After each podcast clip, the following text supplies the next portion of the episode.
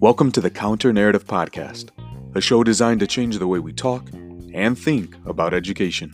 By sharing stories of successes and triumphs, we aim to challenge the dominant narrative that often negatively portrays our disenfranchised populations.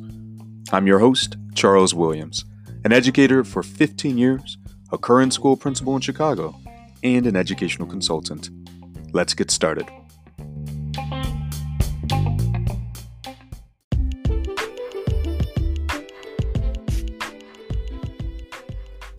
This episode is a pause to ponder segment.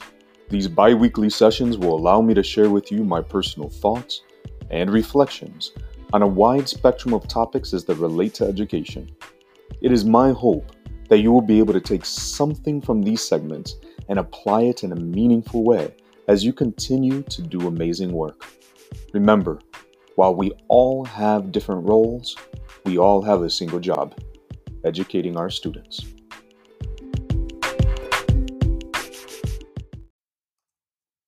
I find it interesting how events or moments in our lives seem to converge at the exact point where we are able to clearly navigate the threads that connect these once seemingly unassociated elements. Points of clarity that give life to insights that had been previously flitting around in our subconsciousness. I have shared with you, or at least I think I have, that I've been reading Dr. King's text, Why We Can't Wait. It is nearly impossible for me to ignore that the sentiments he expresses in these pages can easily be shared and understood today, despite originating in 1963, nearly 60 years ago. Consider when he discusses the overwhelming use of peaceful protests.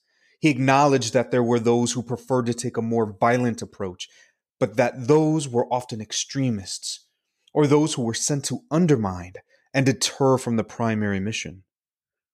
Compare this then with an article released on September 5th of this year by Time magazine, sharing that more than 93% of the more than 7,750 Black Lives Matters protests across this entire country have been peaceful. Despite this, we were consistently bombarded with images of the damage and the destruction that was left in the wake of rioters. As I have said before, I do not condone rioting or even looting. And it is unfortunate that some resorted to these violent tactics. However, it is also disappointing to know that the same methods of depicting movements intended to foster change and, and break systems of oppression as a mere catalyst for social unrest and vandalism. In another text I'm reading with my staff, Dr. Howard's Why Race and Culture Matter, he points out that schools were used during the early 1900s eugenics movement to justify controversial claims that black and brown students were mentally inferior to their white peers.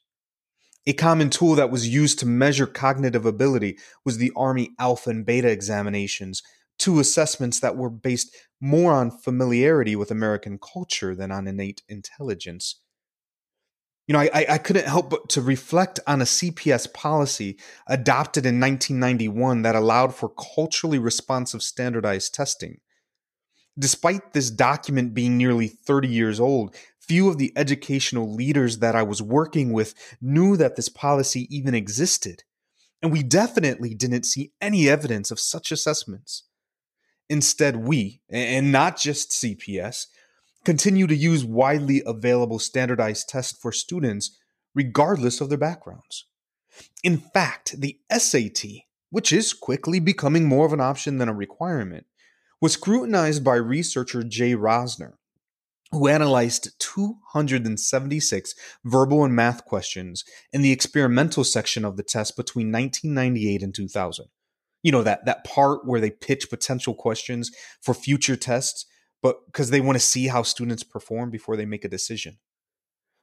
Well, Rosner discovered what he deemed black questions, which were those questions where more black students answered correctly than white students.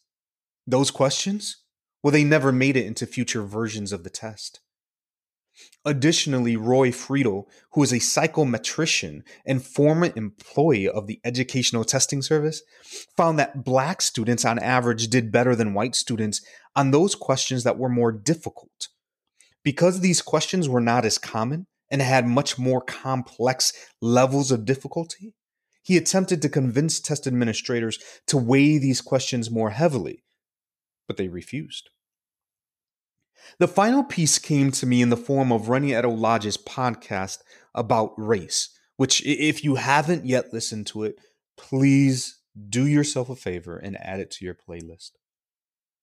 In episode 8, The Anti Racist Renaissance, Reni speaks with Meera Syal and asks if she is experiencing a severe case of deja vu, to which she replies that she could probably extract passages from a speech that she gave in the 80s that would still hold true today. Syal continued by saying that we need to be vigilant and continue to monitor the world around us. Because when we stop, when we become complacent, it gets bad all over again. It was at that moment that I felt a rush of my synapses all seemingly firing at once.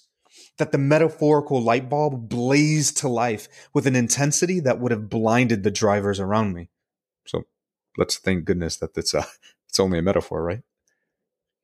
Why do we keep having the same conversations around diversity, equity, and inclusion?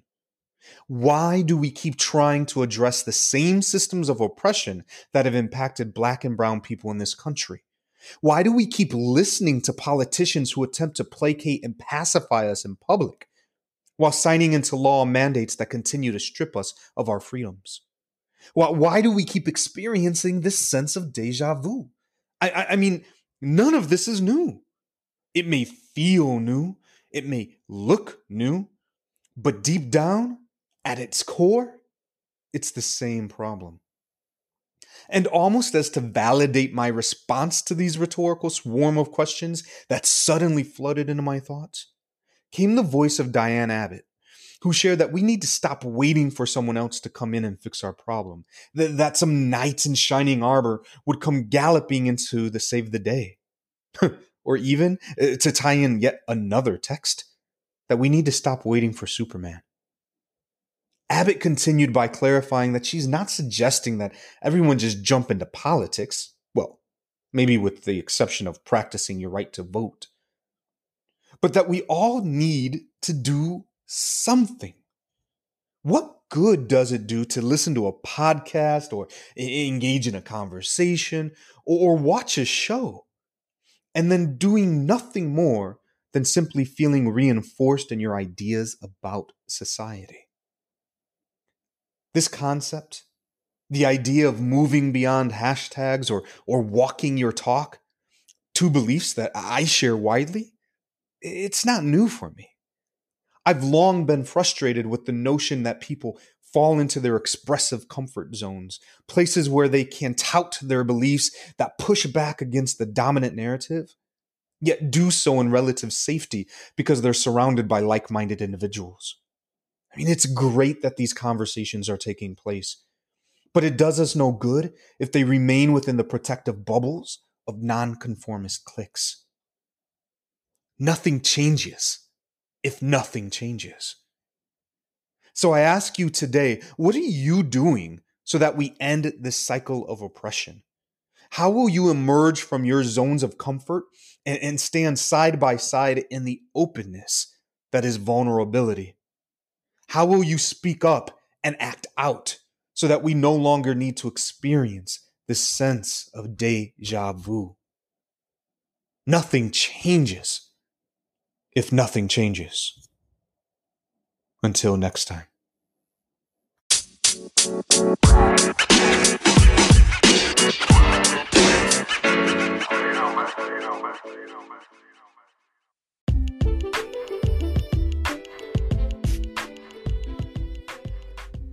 I want to thank you for listening to the Counter Narrative Podcast. If you like what you're hearing, please be sure to like and subscribe on your favorite podcast platform. You can also follow the show on Twitter at the CN Podcast and the host at underscore CW Consulting. Take care.